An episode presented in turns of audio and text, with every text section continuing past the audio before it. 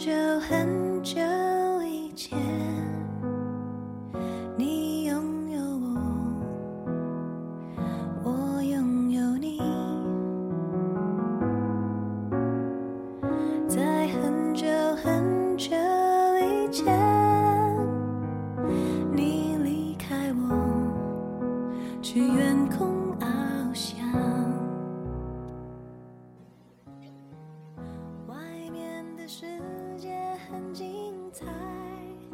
见自己，见天地，而后见众生。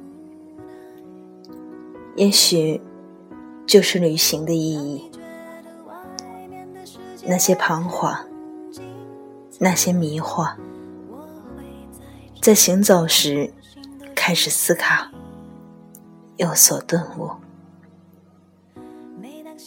交不同的朋友，看不一样的风景，沿途的璀璨风景，哪怕是舟车劳顿，也在所不惜。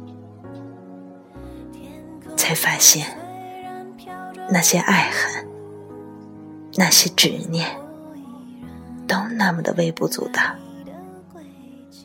唯有自己不可辜负。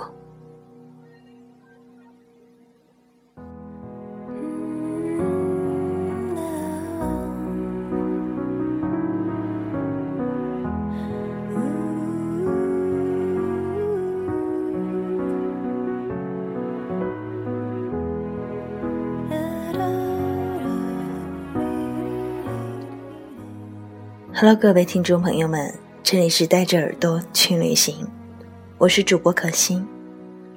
一首莫文蔚的《外面的世界》，送给耳朵们。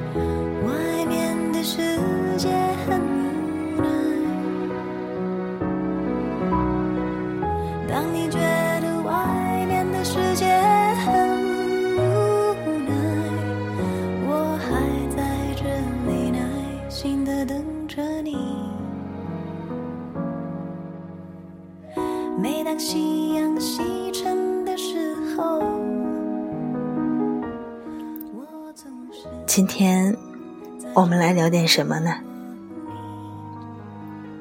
来聊点旅行的趣事吧。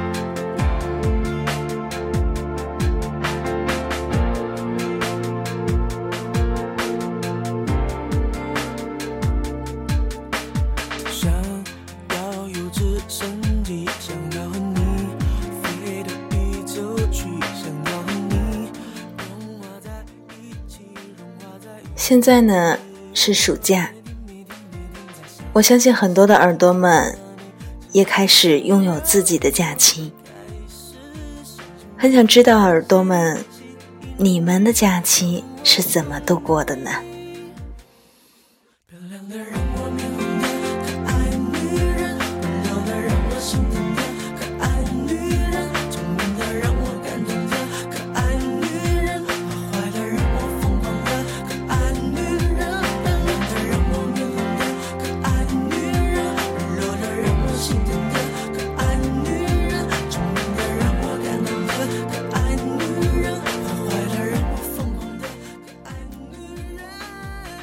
今天我们来聊旅行，当然里面也有关于我的旅行。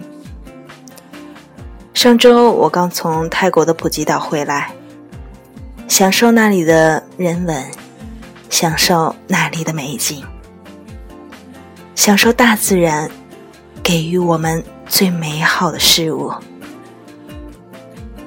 不知道耳朵们，你们想去哪里呢？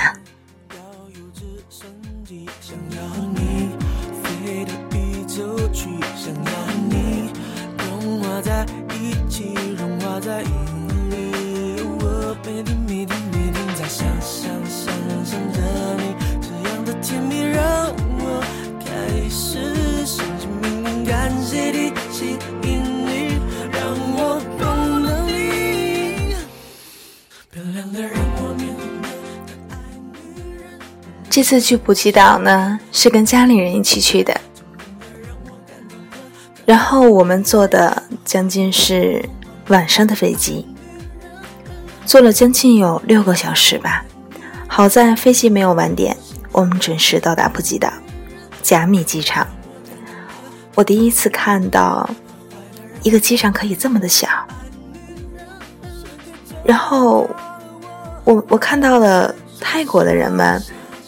他们在过安检的时候，真的能体会到他们泰国人的那种慢悠悠的生活状态。然后，对于我们这种快节奏的城市人来说，真的是有一点干着急，但是没有办法。既然到了人家的国家，当然一定要接受他们。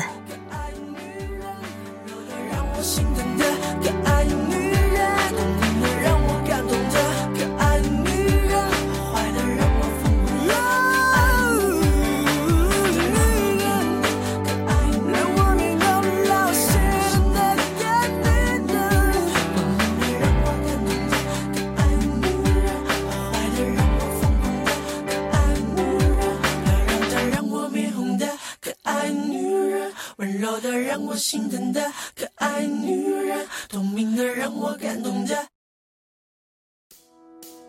我静静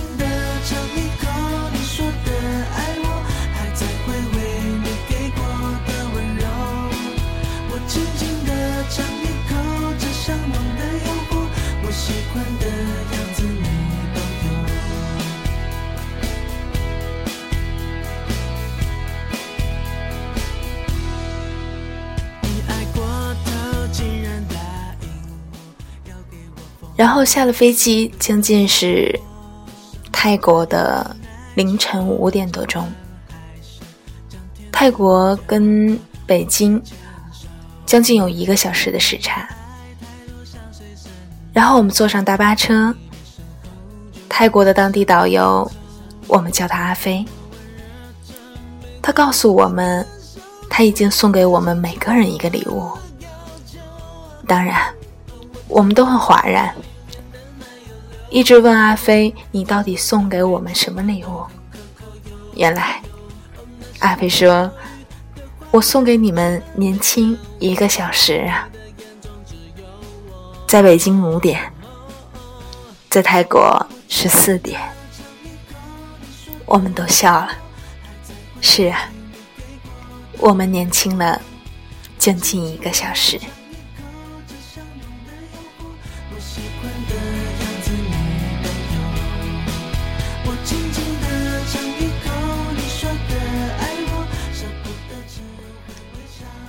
然后我一直认为，下了飞机以后，我可以回酒店休息，然后或者是可以到了下午，我们再进行活动。但是没有想到阿飞说：“你们可以回去洗个澡，然后呢休息将近一个小时，我们就吃早点，就要出发了，而且还是要出海哦。”当时我听了真的是郁闷死了，在飞机上真的将近六个小时，根本就是没有办法去睡好。我们到了酒店以后，匆忙的洗澡。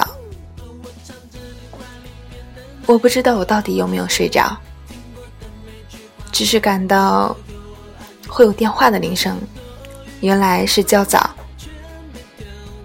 醒了之后，匆忙的吃早点，一帮人又上了大巴，将近开了一个多小时的车程，我们就到了海边。我看到那蓝色的大海，真的是豁然开朗。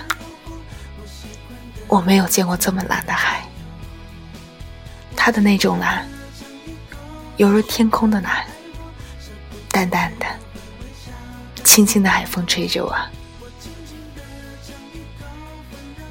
我闭上眼睛，享受大自然给我的味道。低下头，能看到小鱼。在我脚边游走，那种感觉真的是幸福极了。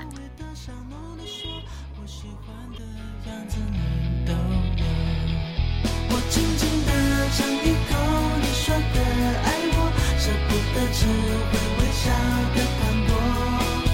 我轻轻地尝一口，分量虽然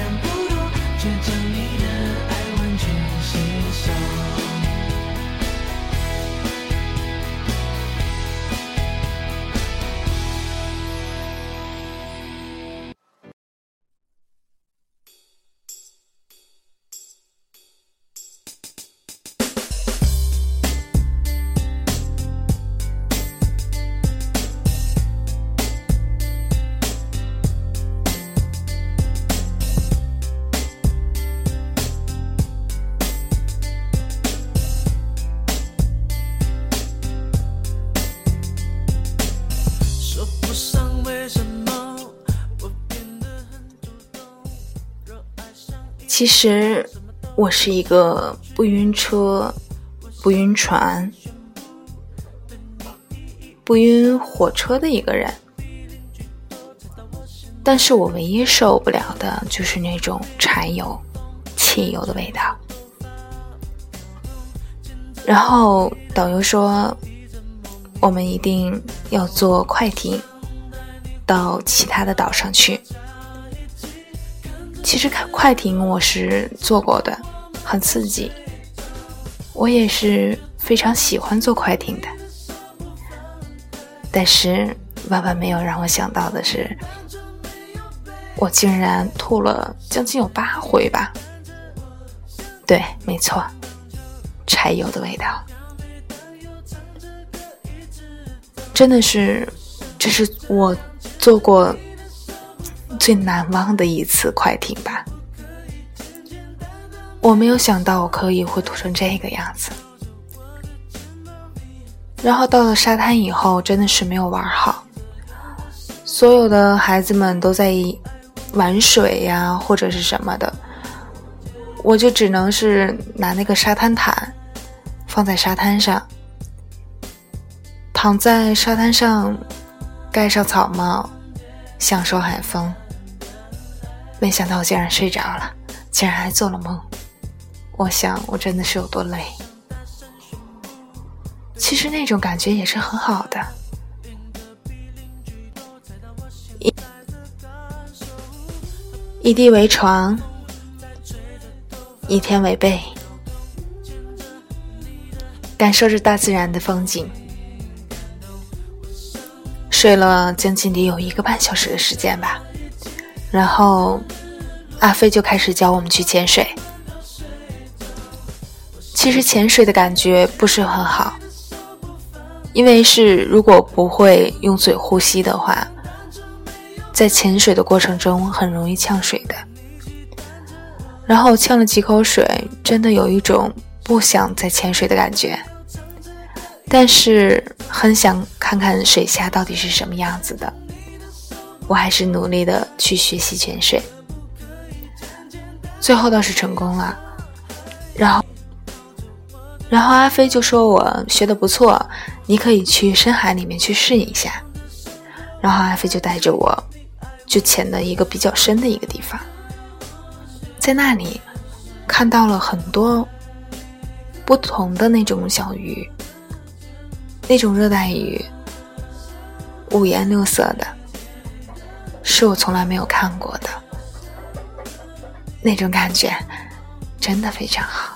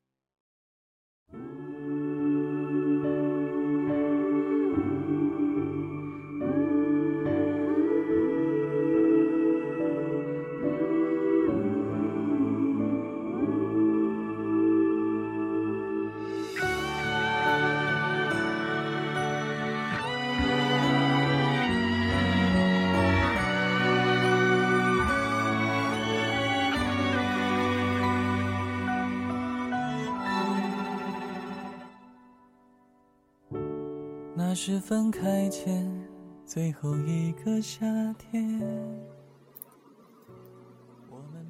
泰国餐对于我来说没有什么好印象，我不太喜欢那种酸辣的味道。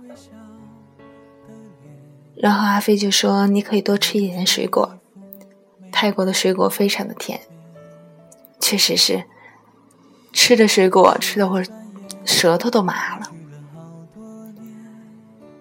然后阿飞就说，在我们泰国是信奉佛教的，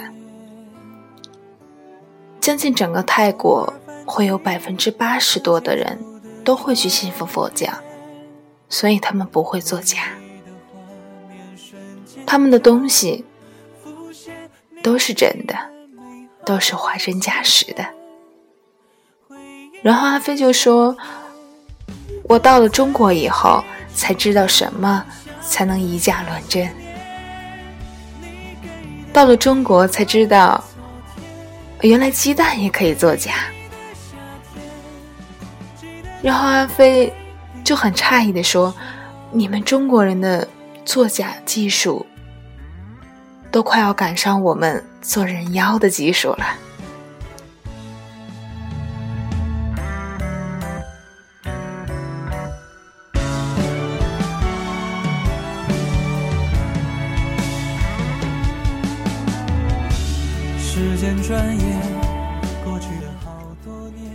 其实我听到这些是苦笑的，真的是没有办法。每个国家都有它的特色嘛。然后说到时速，我们基本上都是坐着大巴走嘛。我第一次感受到大巴车的快，我坐的第一排，看到它的那个时速表。将近都有开到一百六十迈以上，没有什么车的时候都能开到将近二百二十迈。然后我就问阿飞：“这样会安全吗？既然大巴车竟然都能开得这么快。”然后阿飞说：“我们这里开车都非常快，因为我们国家规定，如果是行人闯红灯的话，行人是全责的。”然后我就跟阿飞调侃的说：“这是你们没有电动车，你们这个国家如果要是有电动车的话，我坚信你们根根本开不了这么快。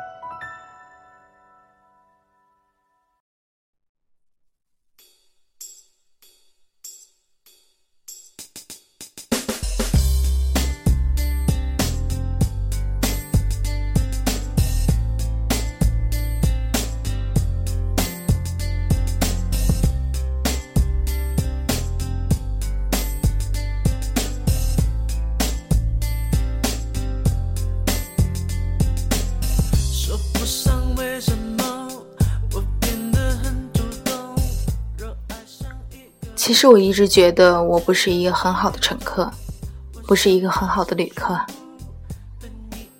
因为在大巴车上，阿飞会给我们讲很多的泰国的历史文化，讲很多他们的趣事，很多的人文背景。但是呢，我有时候就会经常的听歌，不会去仔细的听他讲一些这些事情。所以说，有些我也只是听到我感兴趣的时候，才会摘下耳机，静静的去听他讲。然后说到这里，我特别的想调侃一下我们天津人，因为是阿飞跟我们说，很多的天津乘客啊，特别的喜欢跟泰国的司机去聊天。嗯，也不能说是天津的乘客啊，当然还会有很多的别的中国的旅客也会去跟司机去聊天。当然，司机也是泰国人，语言不通嘛。然后很多的人就说：“那我教你中国话，你教我泰国话。”两人就达成共识了。等我们下了飞机，看到司机大哥，你猜司机大哥说的什么？竟然冲着我们喊“堂姑吗？堂姑吗？”然后导游就直接跟我们说：“这绝对是天津人教的。”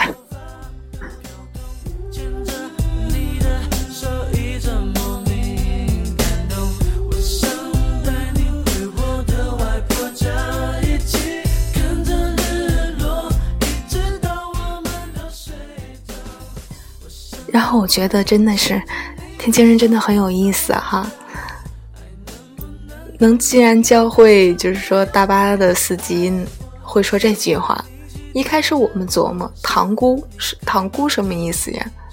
原来仔细想，哼，是我们有时候坐轻轨去塘沽嘛，然后一下了塘沽以后，不是有经常那个出租车的司机不会经常的跟我们就说去塘沽吗？啊，去趟贵阳货吗？哎呀，真的，我觉得天津人真的是洋气的呢。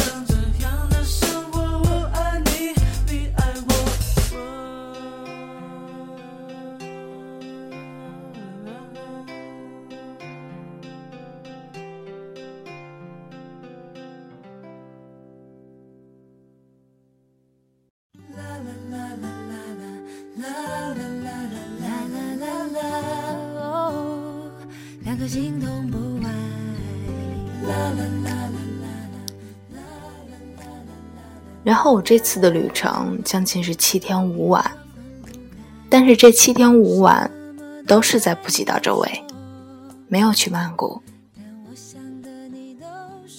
算是一个深度游吧，是一个纯玩的一个导游团。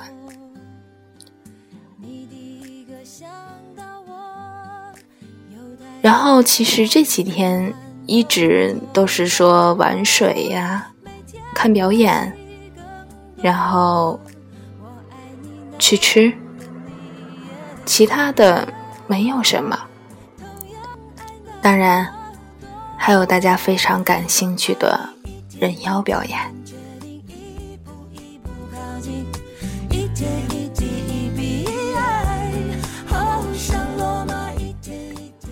其实我一直对于人妖这个没有什么特别的深刻印象，就知道泰国，哦，想到人妖，其他的就没有什么了。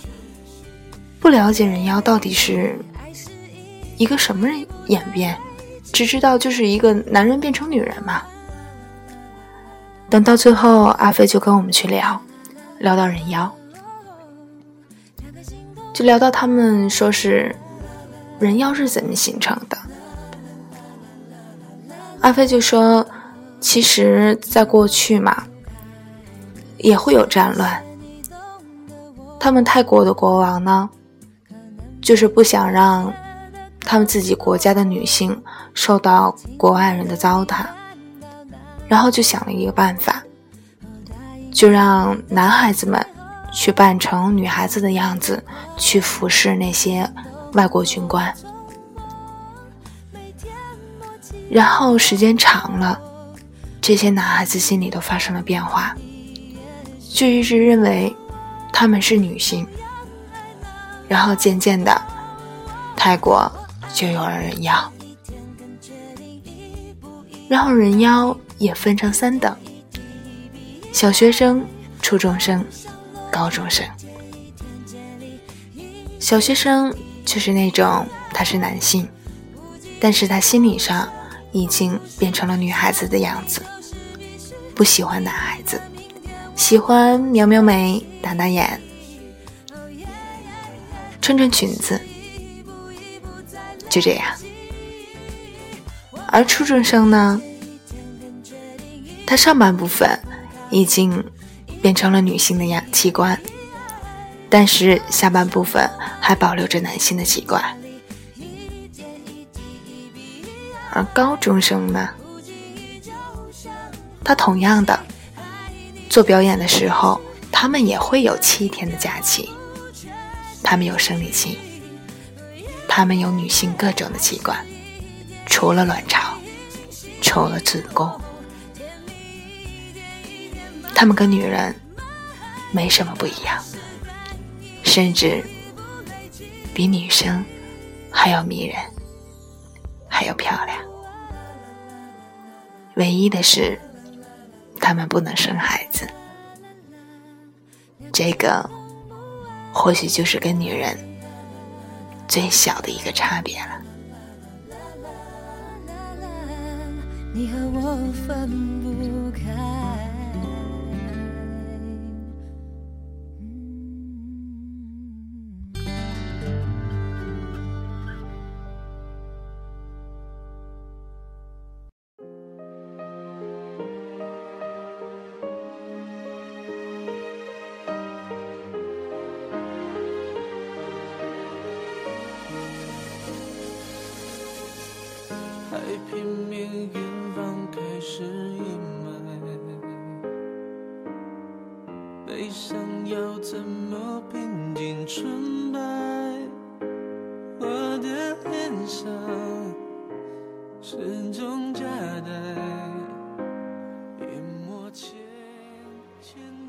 当然，这次的旅行，我们也有看到人妖表演。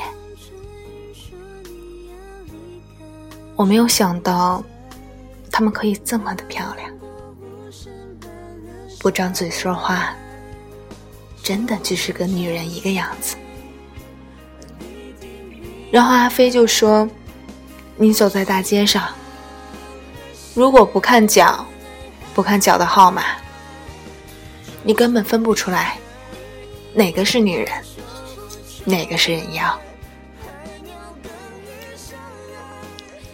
当然，在泰国，交易性行为是合法的，所以到了晚上，霓虹灯点亮。”它跟白天的泰国又是一个不一样的风格。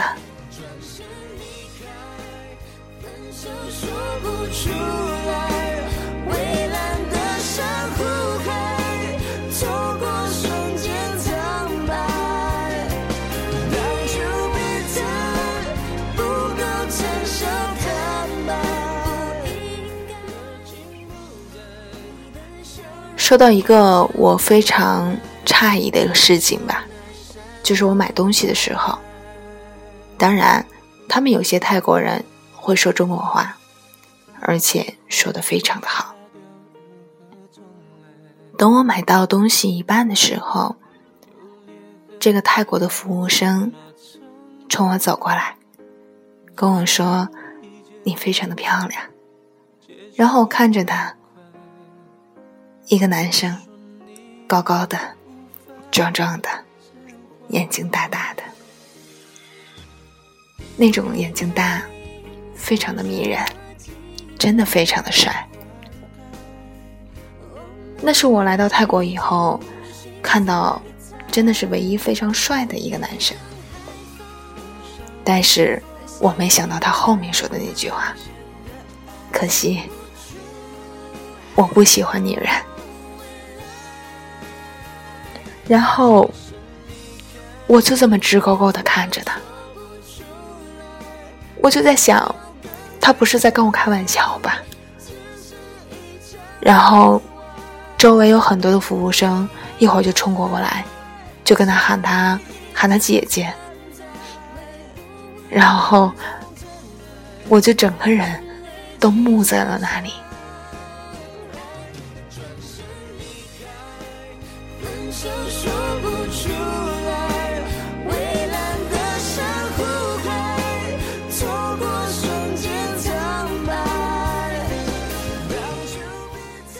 所以，我做总结：到了泰国之后，漂亮的女人不一定是女人，帅气的男人也不一定是男人。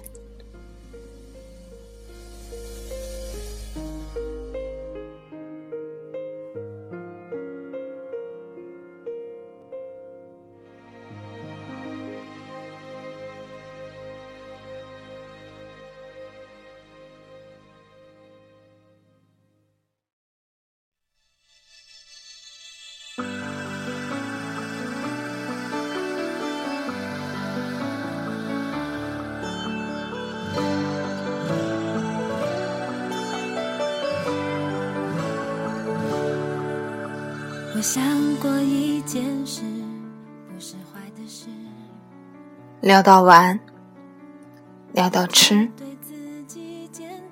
聊到人文背景，当然，我们还要聊到住。这几天让我印象最深刻的酒店，就是博森酒店，那是电视。TVB 珠光宝气拍摄的地点，景色非常的美，大山围绕着它，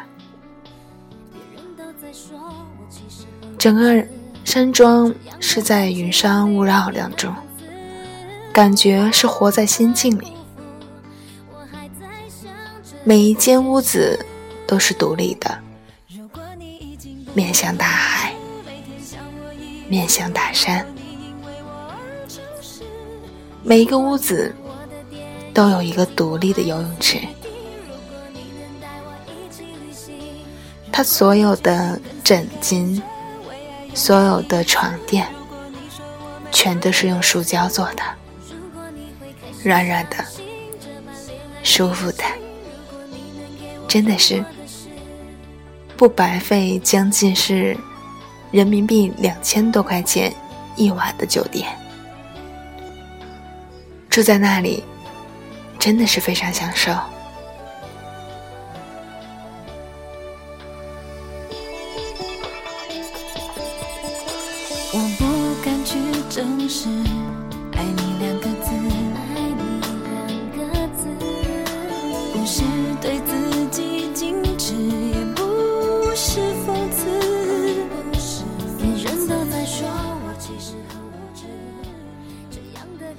聊了这些，会不会大家也想去布吉岛了呢？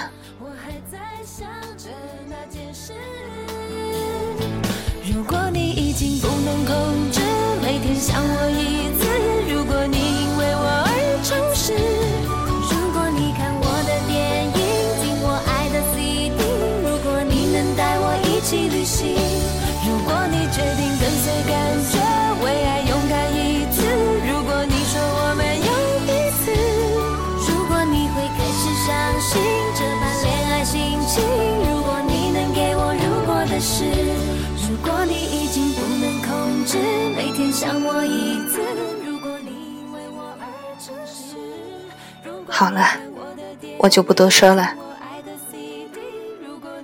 希望以后有机会，耳朵们也要去一趟布吉岛，享受那里的自然风光，享受那里一切的一切，保留一些秘密。我是可心，我们下周见，晚安。你。